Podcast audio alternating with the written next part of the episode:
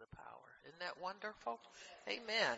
Jesus transferred the keys to us, so it's good to use them. Amen. Amen. And, and good to use your faith and use your, your voice and your, um, your gifts and abilities to advance and establish his kingdom down here on earth. He does it for our benefit. We can live a better life with his kingdom rule in place.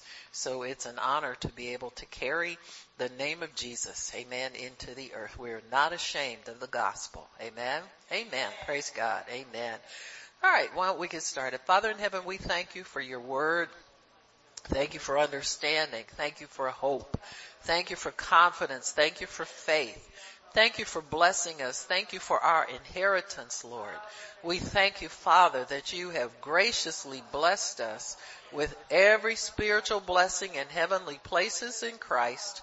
We ask you, Lord, to assist us by your anointing. Open our ears. Open our hearts. We yield ourselves to you, Father, that we might receive what you have for us today. We love you, Lord. We honor you in Jesus' name. Amen and praise God. Amen, amen, amen. So I thought we'd talk a little bit today about the fact, fact that your faith will take you across the finish line. Amen. It will take you, amen. It will take you across the finish line. You know, there's no sense setting goals if they're never realized. Amen. There's no sense praying if it's never received. And so you need to understand that God has planned for you to cross the finish line of receiving what it is that you desire from Him by faith. Uh, faith is, is spiritual substance and it's very, very powerful when it's activated, ignited, and it's released in our lives. If it's released consistently, then we'll get the benefit of what we desire from God one of the problems that people run into is they want to believe God for a minute and then not believe Him, want to live in doubt and live in fear and live in the other negative uh, aspects of, of our, our spiritual and mental condition. Uh, we we don't want to do the whole job for some reason. You know, uh, sometimes you'll find people that uh, um, look down upon people who are what we would call devout people, committed people, uh, on fire people. They look at people who live consistently for God as something's wrong with them. They don't have a life. I can get out and kick it and get what I want too. Well, you can't really do that. You know, you wish you could, but you can't really do that because the blessings of God are more of an inheritance than they are a step and formula gimmicky kind of thing. You know, anybody can read so and so's five steps to, to prosperity or uh, five steps to this and five steps to that. And once you do three steps, you about ready to quit. You understand what I'm saying? You wanna, I don't know if this gonna work at all. They talking about five steps, three ain't really don't seem to be doing nothing. And so we, you know, you know, you lose faith in the step and formula.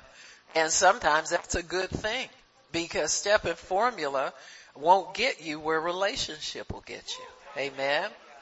Because in relationship, there's a, a real person that you can, uh, relate to.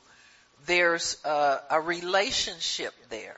There is a knowing about that individual there's a reality to that relationship. See, step and formula can be a paper thing or an open book thing. You know, you just open up that Bible and look at something and grab it and it's yours. But God is not uh, words on a page, a paper. God is God and He is alive. And He is uh, someone that wants to have relationship with us. I think that's number one we need to understand. He wants us. Amen. He wants to be friends with us. He wants to keep relationship with us. And so once you understand the type of person God is or the type of personhood he has, then it's much easier to relax in that if your steps and your formulas aren't quite right, at least your relationship is good. See, it's like, say for instance, you, there's a, a young couple that starts out in life and they have all these plans for, uh, great things. You know, we're gonna build a home and it's gonna have this many rooms, we're gonna have this many children, we'll have nice vehicles, we'll have this and we'll have that. If your, your planning only relates to the material, you're gonna find that at some point that's not even gonna happen because the relationship factor is never factored in. What we really want to say is we want to build a relationship where we love and respect one another, we encourage one another. See, nobody likes talking about stuff like that because it doesn't sound real exciting. But that's the kind of stuff that life's made of. See, those are the things that are gonna make the, the material things that you acquire more meaningful. They'll make them more enjoyable. They'll make them last longer, even though, you know, even in Christian circles, we don't like to talk about the invisible things of life so much. We want to put everything, like, you know, the, with, with faith teaching, we boil down the, the quality of your faith is based on how many things you can acquire with it. You understand what I'm saying? And that's a big mistake that we've made. You know, people talk about, well, teaching has to be balanced. Well, you balance it. See, you get out there and talk about stuff people you think people really don't want to hear about and see how popular you are. And see, that's really what it's come down to. We've sacrificed the meaningful things of life to attain the things that will perish. Amen. Those things you won't be able to take with you.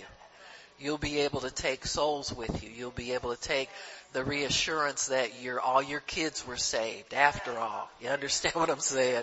And they were successful too. Amen. Saved and successful in a material sense, you know?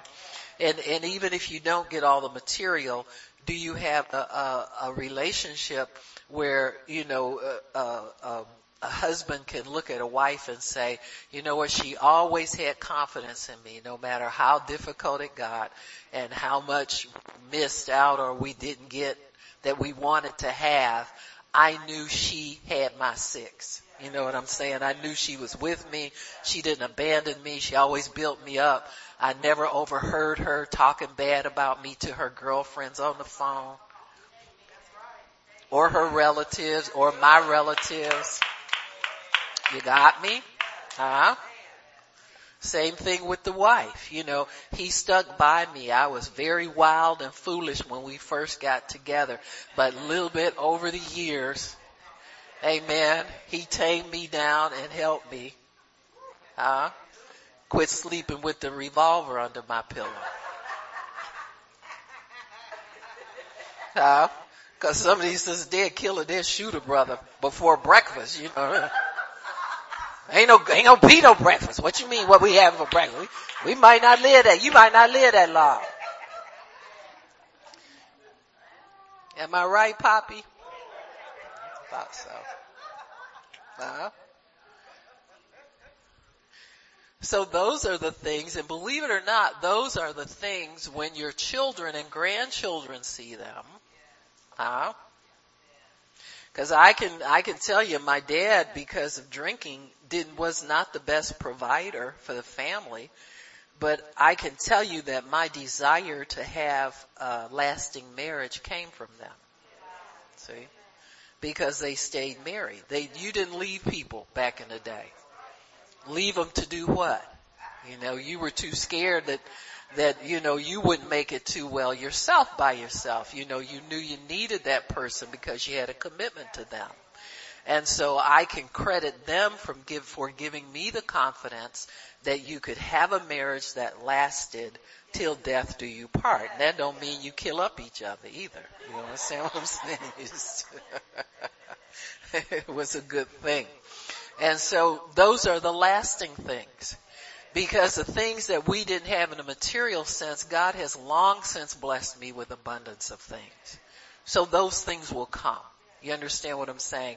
But these things that you can't see that are valuable, the riches of, of internal things, riches of your spirit, uh, the riches of, of showing patience in front of your children, showing love in front of your kids and, and understanding and all that kind of stuff. That kind of stuff you cannot buy. Amen. It won't come with just a confession. It will come with the testing of your faith and confidence in God to pull you through those difficult times. And so God wants us to understand how valuable relationship is with Him over things that we may think we can acquire without so much focus on relationship. See? Because in the end, it's gonna boil down to, do you know that you know that you know that God will do it for you? And see, if you know that you know that you know, you must have some kind of relationship with Him. It doesn't come based on your much speaking and much confessing and much staying in the world and mumbling and meditating, all them steps people tell you to do. You know, you've been studying the word for 15 years and then all of a sudden somebody comes and tell you you're doing it wrong.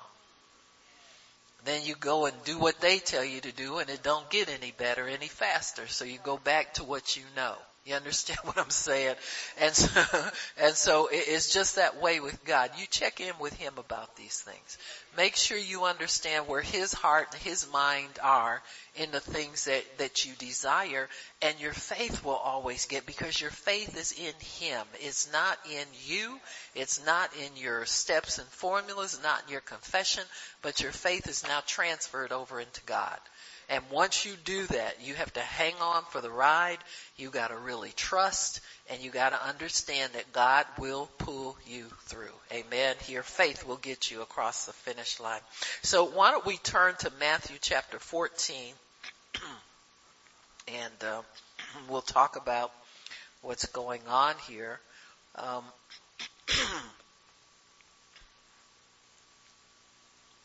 Now, there's several things going on in this chapter, one of which is we're having the miracle lunch. You got me?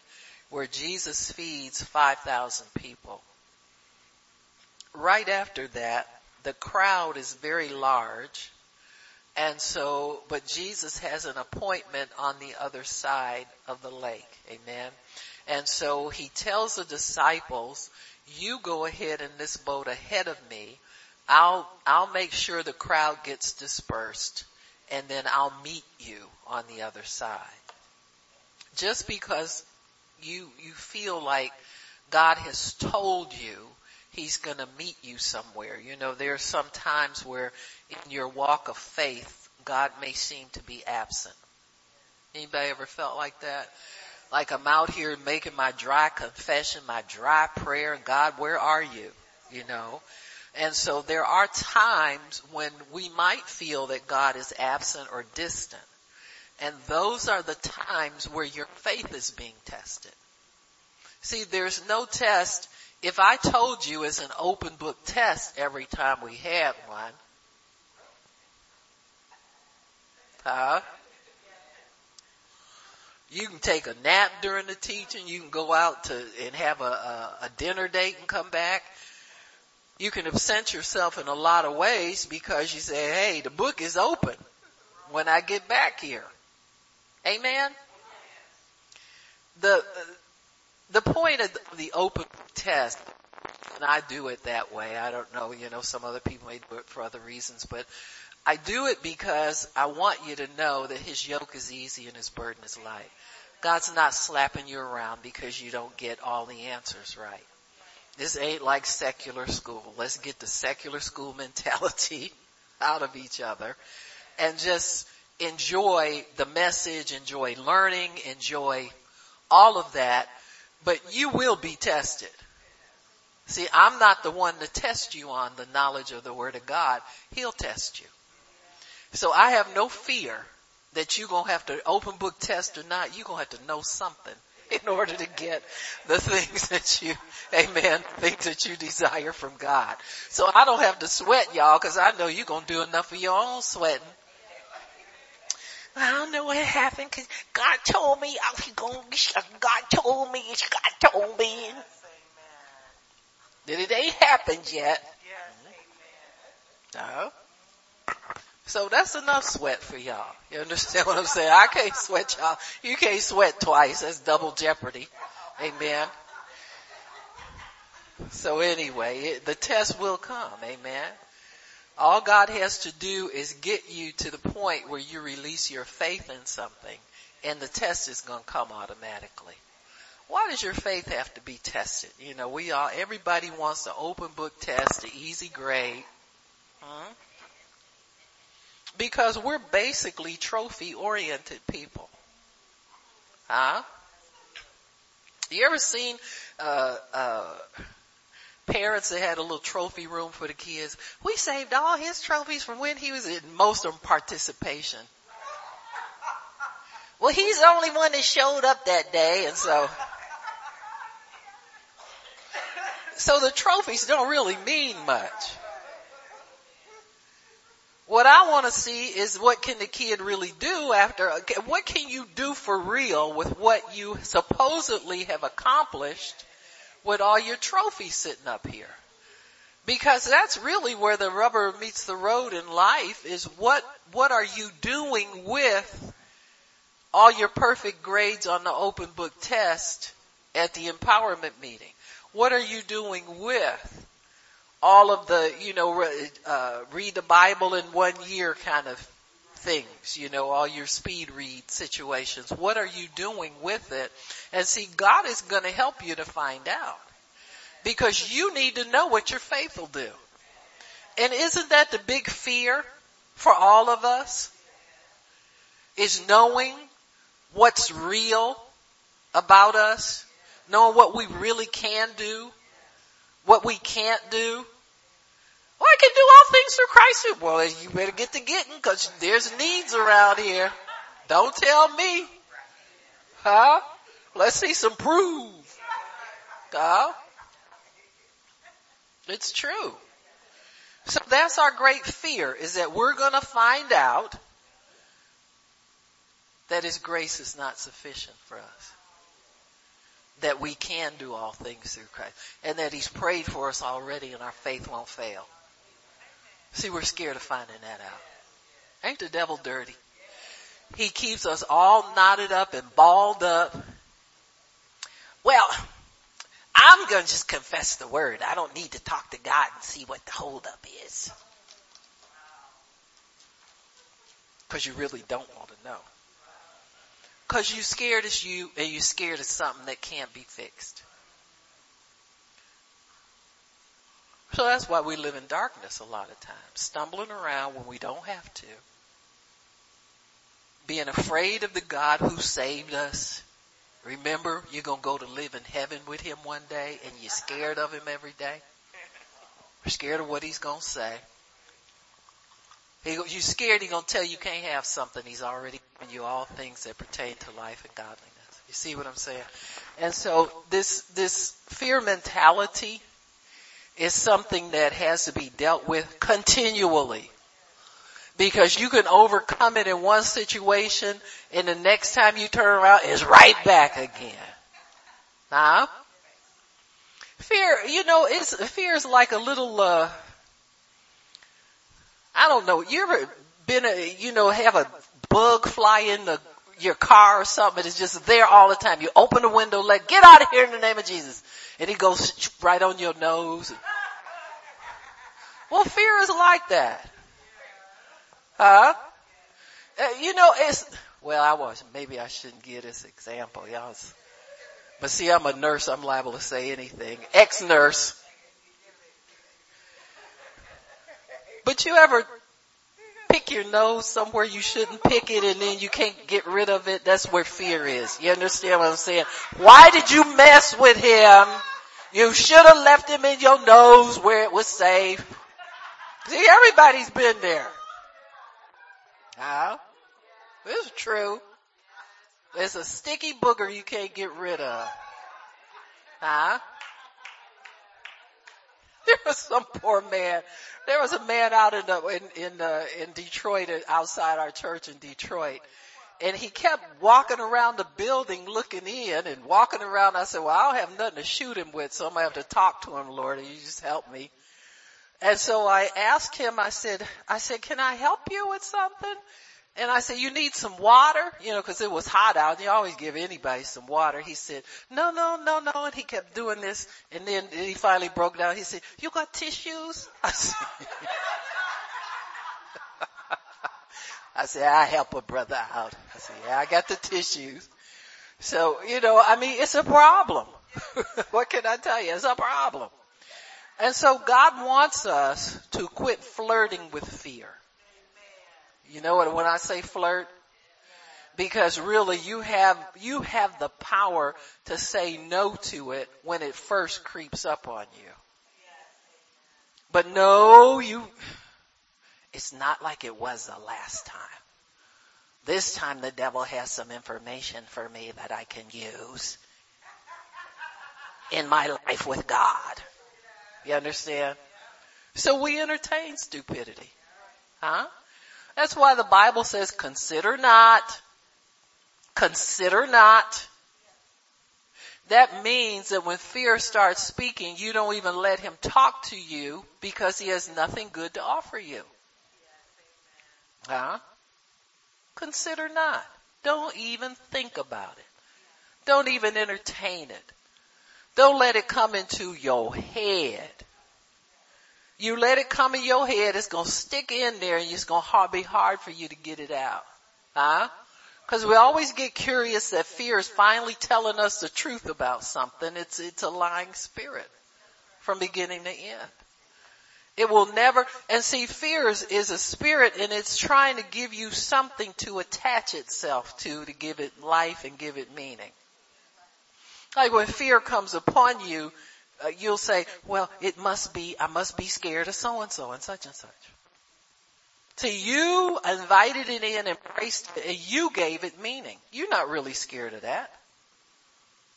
Cause God didn't give you that spirit. See, your spirit man is sitting up there like, boy, I'll be glad when she gets over this one so I can take over again and help this chick out. Huh? Instead of you giving it life by giving it, attaching it to some object, huh? People say, well, I'm fear of dying. I'm fear, I'm scared of living. I'm scared of poverty. I'm scared of prosperity. You can be scared of everything. Huh? It makes no sense whatsoever. So you might as well do what the Bible says and consider not. God did not give it to you. That means you don't have to receive it. But he gave you power, love, and a sound mind. Cause fear will drive you crazy looking for things to attach it to.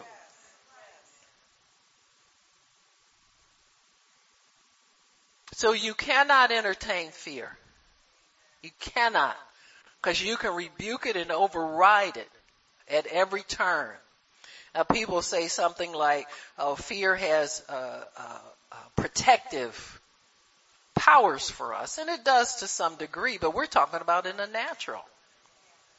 Like, yeah, be afraid of falling off a cliff if you drive through that fence because, but those are natural things. There are people who've driven off cliffs and supernaturally landed. Do you understand? I'm not saying doing it as a practice. But if you find yourself in that position, you can call on the name of Jesus and he'll take everything and make that situation work out right for you. So there's really no reason to fear anything because we have the power of God to override everything that would hinder us from receiving our inheritance. Because by rights, these things belong to you. By rights of your covenant with God, these things belong to you. And the devil will do anything he can to shake you loose from your inheritance. He likes it when we think God's disappointing us. He likes it when we think it's taken too long. He likes it when we think God's not going to come through for us. He going to let us perish. He going to let me die. Huh?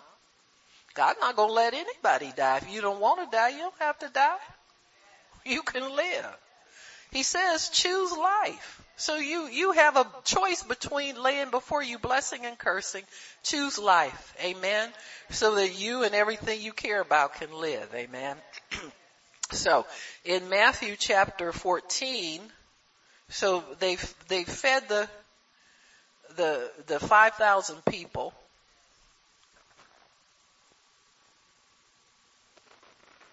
Verse 22, after that, straight away, Jesus constrained his disciples to get into a ship, go before him to the other side, while he sent the multitudes away. And when he had sent the multitudes away, he went up into a mountain apart to pray. And when the evening was come, he was there alone. So Jesus needed time to pray, recharge himself, get with the Father about what was coming up next, you see this very often in the Gospels. How many times can you recount Jesus went apart to pray, got up early in the morning to pray. He always spent time with the Father so that he can get his instructions for living. And see, this is important for us to know because there's so many people that try to keep it going and keep it moving on so little contact, living contact with the living God. You've got to have that. So you can see Jesus' confidence and faith is born out of what? Relationship with the Father. So relationship is highly important. It's highly effective to prepare us for the challenges that life on earth will bring to us. Amen. Whenever Jesus spoke to the disciples, he imparted the faith to obey him in his conversation. So if, if you were listening to him speak to you in that conversation, if you would obey his instruction, there is enough faith on his words to carry you through to the, the finality of what he told you to do. In other words, whatever he instructs you to do is going to work out. Mary, Mary knew that. She has such confidence in him, not because he was her boy, you know, but because she knew his relationship with his father and that whatever he told him to do would work. She had that kind of confidence. So much so that she told some servants at a wedding that whatever he tells you to do, do it. Just do it.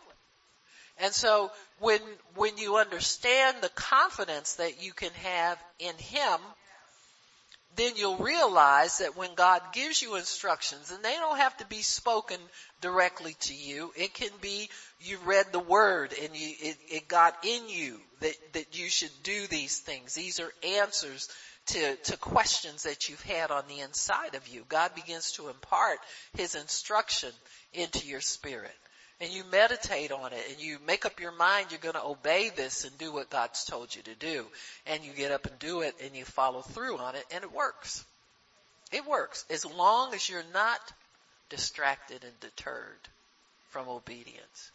And see, that's where the devil comes in. And that's where the test comes in. Cause your faith will be tested. Period. Cause you don't know what it can do and you still gotta prove to God that you believe Him. So the test is going to come. It's not like, oh God, you know I know that. Mm, I do, and you're going to prove it too. You understand what I'm saying? If you know it so well, you should have no problem proving it to me. Amen. And so uh, Jesus then he sends the disciples away. He says, "I'm going to meet you on the other side. Man, I'm going to meet you." And, and so uh, when he had sent the multitude away, verse 23, he went to the mountain apart to pray. When the evening was come, he was there alone. But the ship was now in the midst of the sea, tossed with waves, for the wind was contrary. And in the fourth watch of the night, Jesus went unto them walking on the sea.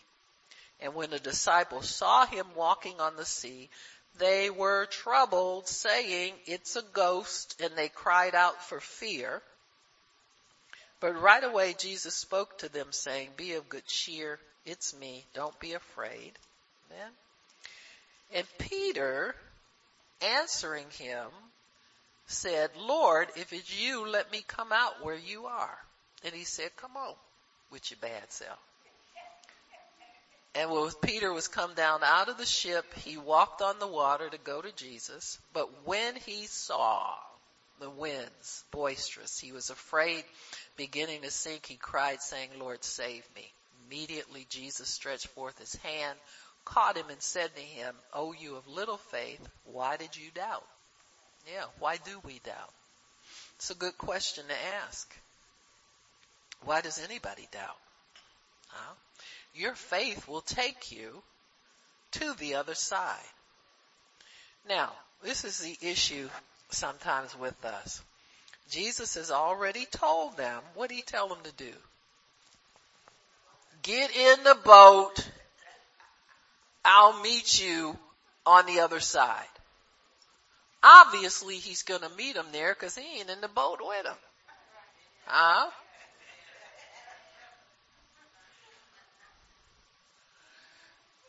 So his instruction and his vision for them and the vision that they should carry as well is that they will make it over to the other side without him with them. And then he'll meet them over there, right? So they know he's not going to be there. They know that they can't expect him to be there. They know all of these things. The other thing is that it's interesting to me how important it is to allow God to help you to understand things. Because all of these 12 disciples have just been involved in a miracle. If you look at what Jesus did, he took that bread, blessed it, broke it, and gave each of the disciples part of that meal to pass out to other people. Amen. Many times, because we're in an atmosphere of power, we assume power.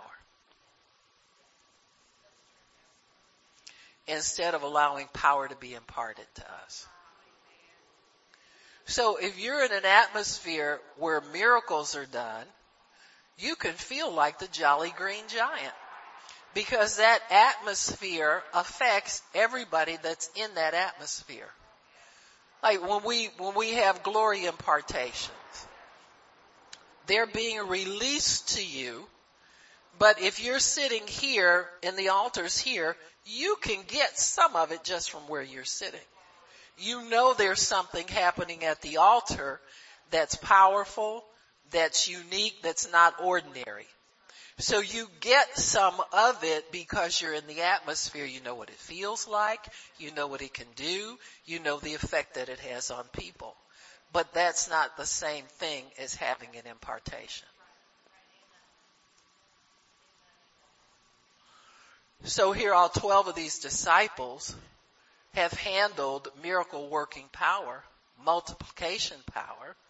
They've seen this, this one fish get to be 5,000 fishes after a while.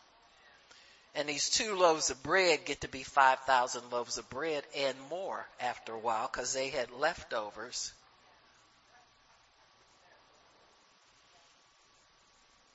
But just because you're in an atmosphere doesn't mean you carry the atmosphere. Or that you know what to do with the atmosphere if you could carry it. Huh? It's just like, uh, if I wanted to drive Big Howard's truck, if I sit in there long enough, that don't mean I have the skill to drive it. You got me? If I sit in my garage long enough, that don't make me a car. And see, this is the assumption that many believers make about the power of God.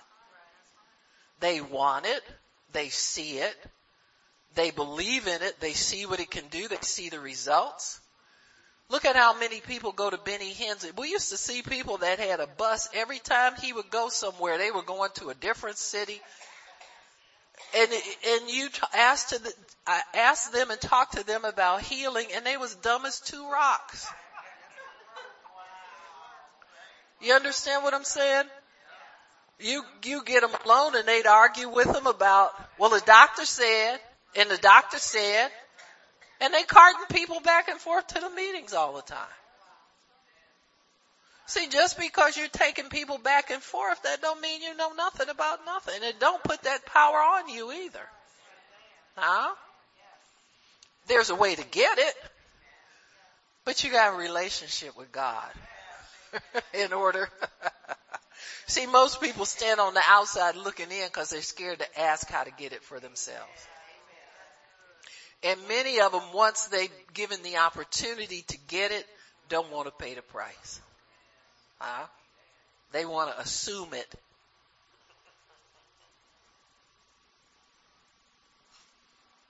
So, here we have Peter.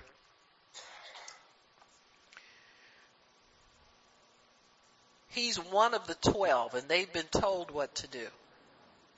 They've been told to get in that boat and stay in there till you get to the other side. Other than that, you'd have to swim. You'd have to wait for the Staten Island ferry to come by or whatever else you're waiting on to. You'd have to hitchhike on a shark, get swallowed up by a big fish, something, but you have to stay in that boat to, to obey God. So here you can see that Peter, I think when he stood up in that boat, he felt the constraint of Jesus' command on them to stay in that boat. Because he had to ask permission to get out. Huh? And God will give you permission to do things. You want to try your wings, spread your wings, do a little bit more, get into something a little deeper, a little more, you know, fun for spiritual people. He'll accommodate you. He'll allow you. He'll give you permission. Because eventually, that's what they're going to need. They're going to need the Elisha uh, double portion kind of thing. Because when Jesus leaves, it's going to be a very, very uh, uh, tough transition for them to come out of the simple uh, Jesus always being there and, and waiting on his every word, even though the Holy Spirit will do the same thing in relationship with them. The Holy Spirit will start to speak to them just like Jesus did. He'll be with them and empower them just like Jesus did with his words and his impartation. But that's going to be another season yet before they get into that place where they can, can stretch out a little bit more according to what the situation calls for. So here we have Peter deciding after this, this boat is tossed and, and turning and churning, he sees Jesus walking on on the water. Now Jesus hears their fear. And he, when they notice that it's him, he sees they're not just scared of the wind, they're scared of him too. So he tells them, it's me, don't be afraid, calm down. When Jesus sees us fearful, he always makes accommodations to take the fear away. Why? Because he knows that fear will bring with it a bunch of other little helpers to keep you messed up so that your faith won't work, so that you won't feel that God is with you, so you won't have the confidence that God wants you to do this. He knows that if he leaves fear there, it's going to pull and sap the faith right out of you, and you'll start to think more in terms of fear, you'll start to obey fear, you'll make fear your master instead of you mastering it. He wants us to see also that we have authority over fear. Jesus always took authority over every satanic element that was in his proximity. He did not share his atmosphere with the devil. He did not entertain what the enemy was saying. He took authority. That was his, that was his only relationship to the devil was to make him shut up, get out of the way, disappear, so that he can get the work of the ministry done. That's something that I think we need to understand. That you have a, a housekeeping job to do before you can, can really work in the power of God. The Bible says being ready, being in the ready to avenge disobedience once your obedience is fulfilled. You got to get fear out of your life before you can operate and work in faith accurately so that you can pull the blessings of God into your life the way he wants you to. You can't entertain fear and make excuses and feel sorry for yourself. Well, I'm just scared. I, I don't know what. you need to slap yourself three times. Amen. And go get in your word. Because you've made a pet out of impotence. So you're not powerful and you want to appear powerful. And this is where Peter is. He's no more powerful than any of the rest of those disciples sitting in that boat to get up and do what he's trying to do. But he feels he wants to do it anyway. The reason people do things are as complex or as simple as the people are. Peter, always known as somebody wanting to stand out, wanting to be next to Jesus. After all, he was the one that went up on the Mount of Transfiguration with Jesus. Huh? he's always kind of stood out as a little more wanting to be, have access to Jesus, wanting to prove that he was right up there, you know, teacher's pet, head of the class, whatever you want to call it. He, he wants to be the standout guy. So he's in the flesh pretty much. You got me? In the flesh, number one, because of the fear factor. When we give in to fear, we give in to a whole host of other demon spirits that cloud our thinking and confuse our brain. So Peter's there in the boat. Probably he's been thinking all along, I want out of this boat. Cause he had no confidence that he was going to get over to the other side with that storm whipping up the way it was sapped all the faith and, and confidence in Jesus that he had. That's why Jesus showed up when he did. He knew their faith was seeping out of them. And so he shows up to give them confidence again. He always helps your faith.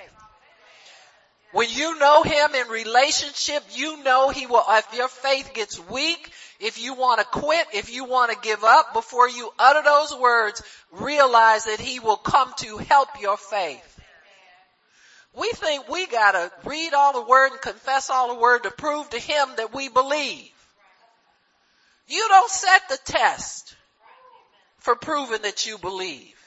He sets the test you spouting off the word and confessing and feeling all good about yourself and think you're proving something to God. You ain't proving nothing to him. He said, well, if you're really that confident, I'm going to up the ante on your test. I'll give you something a little more challenging. You want to be an honor student? I'll show you how to get honor. And that's where Peter is. Peter wants to be the head of the class, the honor student, the one who the people, and when people say, Peter said, ooh, I can see it now, they're gonna be saying, ooh, you walked on that water. It is written in my Bible that yeah, he did that, but yeah, he sank too. See, if you're looking for honorable mention, you want your name to be immortalized, the Holy Ghost will tell the whole story on you. So we know Peter as the guy who stepped out and couldn't cut the mustard. Had to step right back in again. Huh?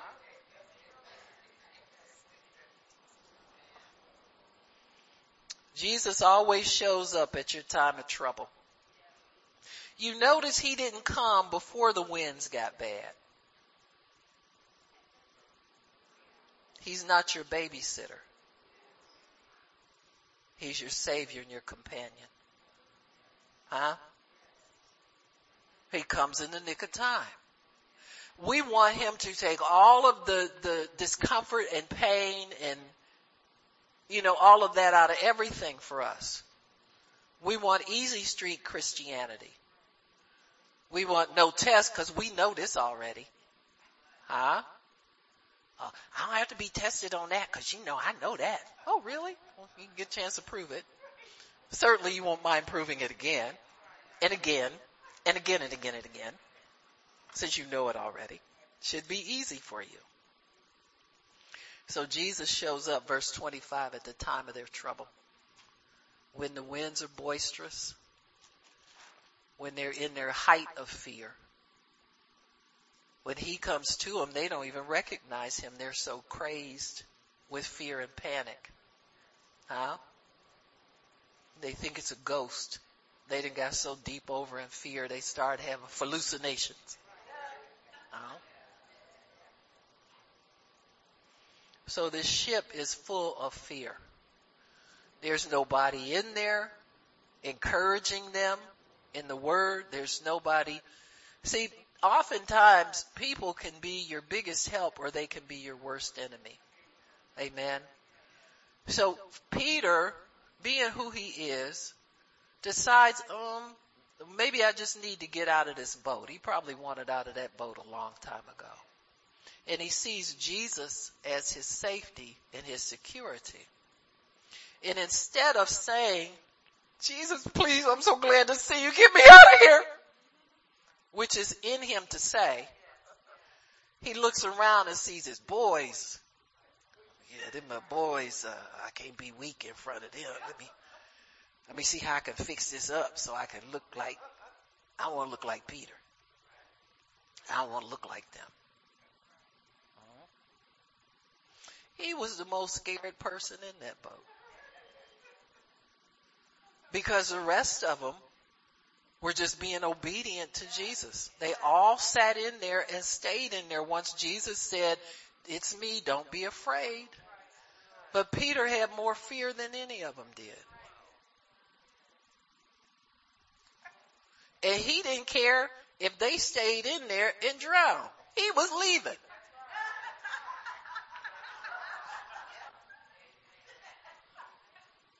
I mean, this is the way people are. You'll have people that, that wanted to agree in prayer with you for stuff and then all of a sudden they bail. Huh? And somebody came to me that, you know, the, the devil's been inching them away from God little bit by little bit. You know, you, you have to know when they, the final chord is and they've been believing God to reconcile their marriage for like 12 years or so. Came to me one day and said, oh, God never told me he was going to put us back together again. I said, oh, well, that's it then. You understand what I'm saying? You can't force somebody to hold on to faith. You can't hold on to faith when you're not believing God, when you're not being obedient to Him. You don't come to church, you think cause you pray once a week or whatever, you're okay with God. It's the greatest deception. You gotta be obedient to God to be okay with Him. You understand what I'm saying? So here's Peter. He wants out the boat. Who got me? Now he's been under the influence of the anointing now God, Jesus imparted to them and they could go off on their own and do miracles, signs and wonders. He's been under the influence of it. You hear what I'm telling you? Like we all are under the influence of the anointing every time we get together. But that doesn't mean you can leave here and do everything that you think the anointing allows you to do because it has not been imparted to you. Even when it's imparted to you, you gotta go where God tells you to go and do what He tells you to do. I couldn't go over to somebody else's meeting and sit in the audience and, and think I'm gonna go take over because God anointed me. See that anointing, that'll prove to you in five minutes, a New York minute, that it don't belong to you. It's equipment that you use. Huh? I couldn't pull the trigger on the anointing in somebody else's atmosphere without their permission any more than, than you could, you could uh, be a policeman and shoot their gun just cause you know how a gun works. You're not no cop. So here's Peter. He's learning a few things. Amen. That's all it is. Just a little lesson out in the middle of the ocean but it's a good one.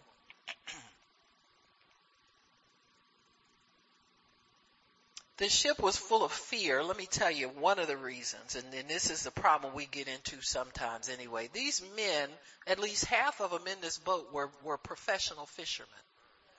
Peter being number one. As professional fishermen, what do you think they're relying on, faith-wise, to get over to the other side? Their, their abilities in the natural, their natural skills.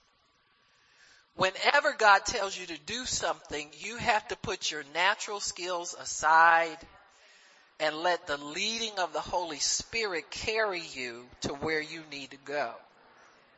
You can tell they were depending on natural ability because this is the way they freak out whenever a storm comes up. Huh? I don't know. We let's if it starts to fill up, we got to bail water out of here. They done that to Jesus several times. He was asleep in the bottom of the boat and they came and woke him up. Don't you care if we die? They always think they're gonna die when the sea is rough. Huh? And then they're, they're shocked and surprised when they make it across and they're still alive. So like many of us. It was so hard for me to get my healing this time, man. I'm not doing this again. Some people tell you that. Huh? You think experience with being healed once would encourage them to walk in divine health. But many of them resort to the doctor. They don't want to go through what they went through the last time. They don't realize it's probably easier the second time around because you got a foundation of faith underneath you. But see, what people remember many times is the negative aspects of their past trials. That's why they don't want to go through that again. Understand? I had to, to let God heal me of fear of recurring nervous breakdown. Because that's the history of people that, that have, have mental issues. Huh? Because they get in a revolving door. I'd seen it working with crazy people. It's just a revolving door. They keep coming back over and over and over again. And God had to cure me of the fear of it coming back again because you can you can get yourself in a, a, a panic when you get in some of the similar situations and you feel that that spirit coming upon you and all that kind of stuff. He had to teach me how to get control of my thoughts and fight my way out of that. So I didn't constantly fear when's it going If you fear what's going to happen, you won't want to do anything different than sit up and wonder when it's going to happen. And God would not have us live like that. And so you have to constantly understand who your enemy is and how to overcome him. So here Peter is, he wants out of this boat bad. But he sees his boys watching him, so he gotta play it off. You understand? You know, so he stands up like a boss that he wants to be. Um, Jesus, if that's really you, now he knew that was him or he wouldn't have been standing up saying this nonsense. So in order for me to know that's you, let me do something that nobody else has the guts to do. Huh? And Jesus said, come on. Huh? Jesus knew all along how far that come would take him. Huh? Just like he knew, see, your strongest command is your original instruction. That's where the most power to help you is going to come from. What did God originally tell you he was going to do? Before you step in and want to add plan B because you're tired of plan A and you're scared he's not going to do it for you, you go back to him with a substitute something. For you people who keep altering your list of what you want for, from a spouse. Cause it's about down to blind, crippled, and crazy. Well, I don't have to have that.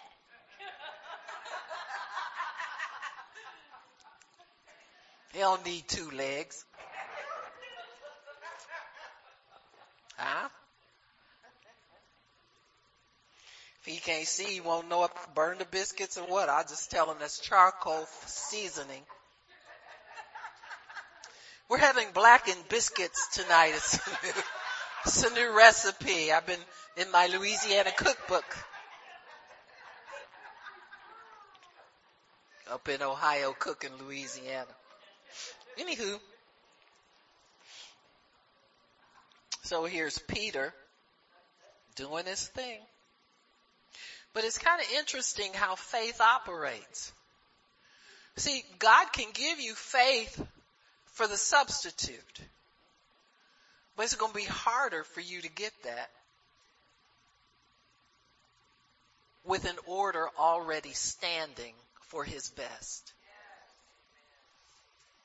That's why a lot of people don't get the substitute either. Faith demands that you believe God for the desire of your heart. It wasn't in Peter's heart to jump out there and walk on that water. It was in his heart to get out that boat. But once he got out there, he felt, he found the going was a lot tougher. In his problem, he never addressed the problem of the fear. And this is the other thing we have to understand. If we let fear go along for the ride, he gonna ride until he can step right back in there and mess everything up. See, we think we can ignore these demon spirits that come and try to hinder what we're doing because we're scared of them too. And so we figure, well, we just override, we just ignore this fear. Jesus gives me permission. I know I got it made. But what you gonna do about the fear? Well, he can deal with, no, he's not gonna deal with that. He gave you the keys to the kingdom. He don't have the keys to unlock you from fear anymore. So Peter steps out and the fear with him, the distraction with him, the confusion with him, all them devils jump out the boat with him because he never addresses them.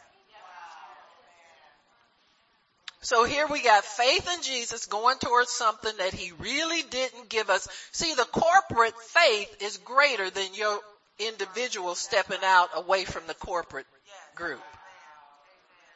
So he's got all this working against him. You got the original command of Jesus, the corporate faith of the believers in the boat, the sea, the winds, your fear, You've stepped out into a worse situation trying to get away from something you were, were on your way to accomplishing. If you just stuck with it,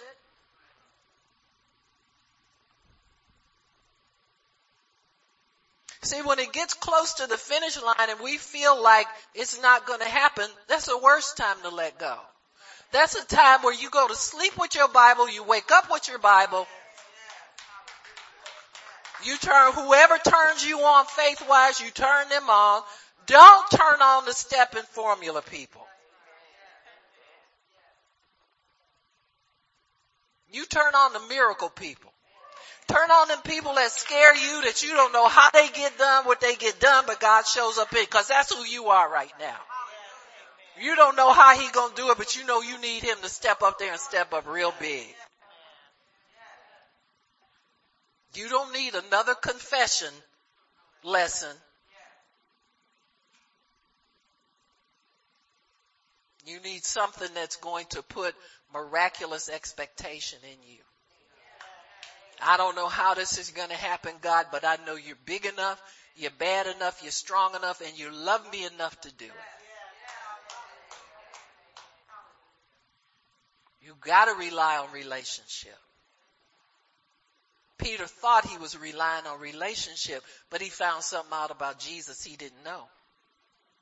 And when Jesus gives you a first command, he means for you to follow through on it. He doesn't mean for you to break rank. He don't mean for you to try to stand out. He doesn't mean for you to try to twist his arm to let him break the rules for you. He, you ain't special. Huh?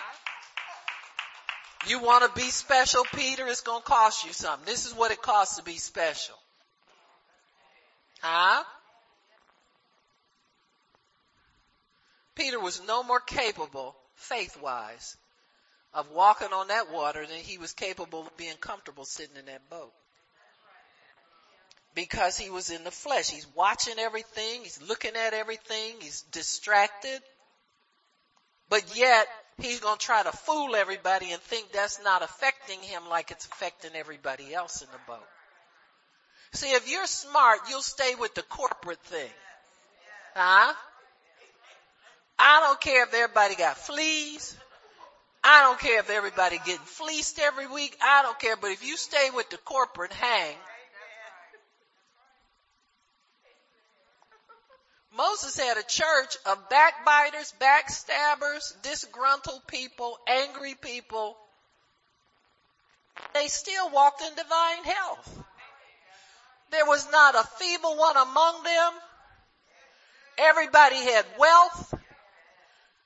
Why people think it's a novelty for Christians to be wealthy and healthy, I have no idea. We've made it harder than what it is.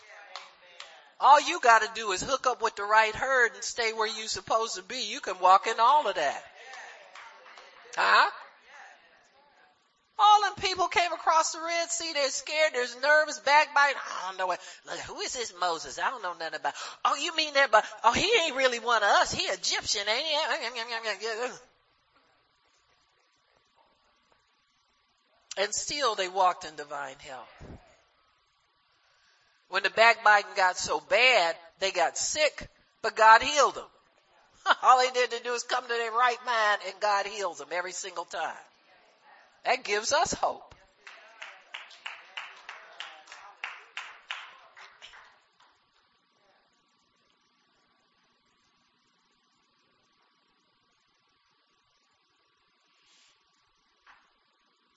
Jesus went to the disciples at the t- their time of trouble.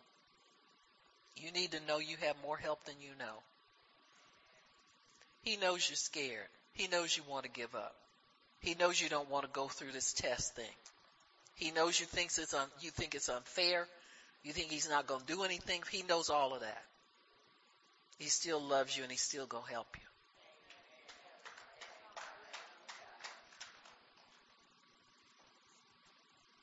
You must leave your faith in Jesus in order to make it across the finish line.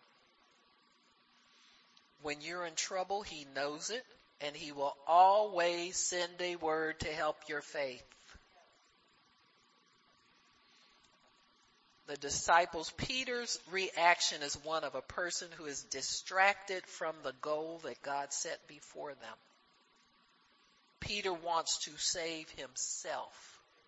He don't care about everybody else. We must remember that leaving the boat may require greater faith than staying in the boat. Staying the course that God has set for you, He already knew when He told you to do it what it was going to cost you. And that price has been paid. All you got to do is stay with the plan and ride it out. What's going on in Peter's mind? Number one, self-preservation. He's scared and he sees Jesus and wants himself saved only. That's why he steps away from the rest of the disciples. He wants to have freedom from fear. He wants to escape the fear very badly. Fear is a distraction from faith. It's not the opposite of faith. It is a distraction from faith. Faith is always available to us. Fear is never greater than faith. Is if there is fear doing the will of God, there may be greater fear when you disconnect from His spoken will. When panic sets in, don't move. Jesus will come to you and strengthen your faith. That's his job as the author and finisher of your faith. You might wonder why didn't Jesus tell Peter no? He doesn't have to discourage our attempts to show our faith in order to show us that our, what our faith is and it's an impulse and it's not really Bible faith there will come a day when the impulse will result in faith. But that wasn't the time for it. You ever had the, the, just the thought come to you to do something and you never done it before? You're not sure God's gonna be there with you, but you step out and do it anyway and you find out God's there. It's the same thing Peter was feeling here, but this was not the time for that to happen for him. Number one, the, he didn't have the anointing for it. This, the anointing that Jesus had on the disciples was a totally different dispensation quality than what they received at Pentecost. So this was not the Pentecostal impartation. This was an anointing that would visit them to do certain tasks. They get the feel of it, but they knew the tasks to do. So when they got it as a permanent impartation, they know how to work with it. That's all. That's all you're doing here. A permanent impartation will come, and it, it's come to most of you now, for, for praying for the sick, for many, many things that are on a believer's level. You got me? Stay with the believer's level. If more is coming to you, it will come in due season. Amen. But start wanting to do more for God. He doesn't, He doesn't give you more if you're not doing more. It's just true. It's like, you know, just stay with your little 22. You don't need a Luger. You know what I'm saying? Or Ruger, whatever they, you know, you don't need all that. You don't need a 45. Blow somebody's head off and you don't even know how to hold a gun and keep it from dropping out of your hand. Let's just stay with what you got. Amen. It'll kill somebody you shoot them enough times. I'm serious. You keep laying hands on people with the little 22 you got, they'll get healed. Cause it's Jesus who does the healing. We just do the laying on of hands. It says, you lay hands on the sick and what? They will recover. The recovery's up to Him. Distraction, fear, panic, the sinking feeling. And that's what they had. That's what Peter had.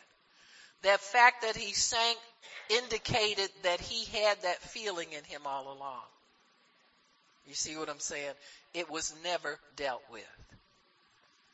Any force that opposes the will of God must be dealt with in order for us to receive what God has for us. In other, in other words, you cross the finish line if you deal with all of these things that come up to hinder your faith from being constant and getting you there. Cause that's what's going to get you there is holding on to your faith. Holding on to what you believe. Hold on to the sides of the boat. Grip what you need to grip in order to get there, but you hold on. Don't you give up. And don't you start talking about doing something else like Peter did because it'll fail just like he did. And then when he, Peter had that sinking feeling in him all along, never dealt with it. And when he got out there, even with the Lord's permission, he sank anyway. Amen. Number one, you cannot have a split will. You have to have a vision before you of one thing and stay with it.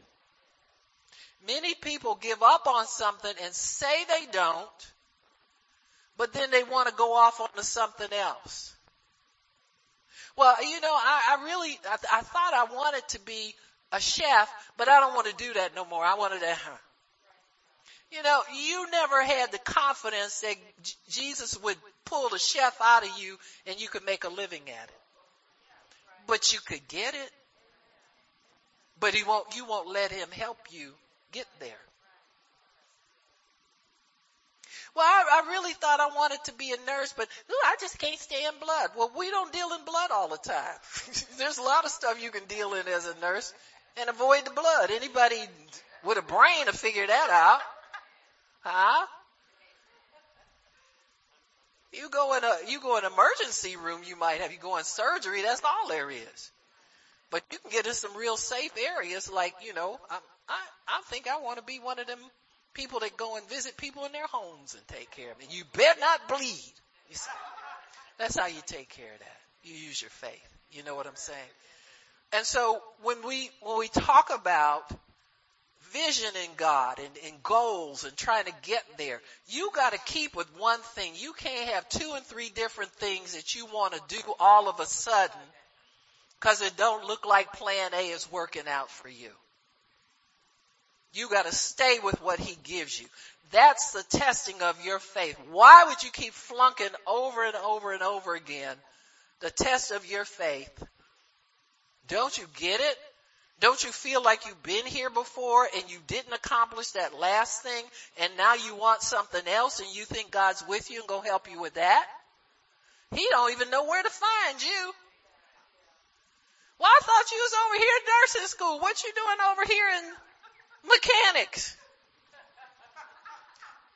With them long nails on and no you don't like to get grease on your hands. What you doing here? Just a thought. Write the vision and make it plain. Once you start running with it, keep running with it.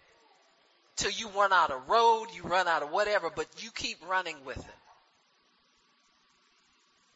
You need to obey the spirit of faith when it's moving you to accomplish something. The disciples in the boat are too scared to get out, but they know one thing, they ain't getting out there with Peter. So I don't know what's got into him now, but I know one thing. Jesus told me to stay in here and I'm staying in here. Huh? Peter starts using his faith to go in a new direction. Many times we think we need to do something besides believe God and hold on to what he has promised. Distraction has the power to get you to change your goal or change your mind about what you want. Be careful when you switch up, when you change up. The tactic of the enemy is to leave us stranded in the boat that our faith has built or cause us to give up on the boat that our faith has built. If you stay in the boat, you'll get to the other side. But the enemy wants us to think that that boat's never going to make it there. And if he can get his attention, your attention on him long enough and get you to focus long enough on the distraction of how hard it is, how long it's been. Is it ever going to happen? Did I hear God right? Did I not hear God right? Did he, I don't know if he told me this or not. He wants you to get you to the point where you say, God never told me he was going to do that for me anyway. See if he can get you there. You get out the boat and never get back in again. It's not, it's not so uncommon. There's so many believers. We, well, yeah, I started out over there with them people and what made you leave? They don't even know. The devil talked them out of it. See, anything that's thriving, and it's full of power, the devil don't want you there. Me tell you anything about people. You know, eh, eh, they don't, they ain't going nowhere. They ain't got but a few people over there. Well, we got one fewer now because you leaving. You, you let your mouth talk you out of it. You understand what I'm saying? People get talked out of things. They get convinced out of things. If, if something's valuable, you gotta fight to hold on to it. Are you kidding me? You think it's just gonna sit up there in your life and the devil gonna let you enjoy it? Well, I don't think so. But see, you know, if you're too lazy to fight, you're too lazy to fight your own crazy thoughts. Huh? You know, I've, I've had people over the years, they, they tell me stuff like, uh, I say, well, how'd you hear about us? Oh, sister so and so told me about you. Now they'll send people over here, but they won't come themselves.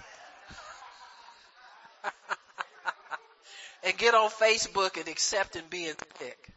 You see what I'm saying? So, uh, well, at least they can give us a good report.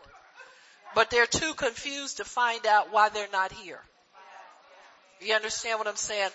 They're too busy listening to the devil tell them what's wrong with us instead of listening to God tell them what's right. You understand what I'm saying?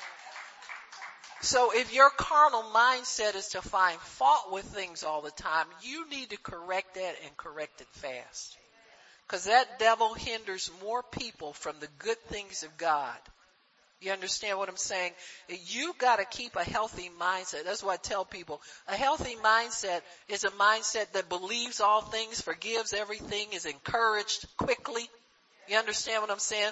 We don't have to come dig you out of a rock and, and, and, and give you an IV with the word in it to try to bring you back to life again. And put the paddles on you. Clear! Boom! Uh, I used to hate that. It, you know, you could feel, cause back in the day, honey, them sparks would fly everywhere. You know, I said, nope, clear, I'm clear. Somebody told me they wasn't gonna get tattoos on their chest. Not here, not here. I mean, people that worked in, in the biz. You know what I'm saying? I mean, I think it's a lot safer now or whatever, but back in the day, you know, anybody, we all went out of there with hair standing up on your head.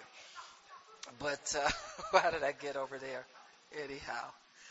But, but you stay with God. You know, don't get yourself crazy like that.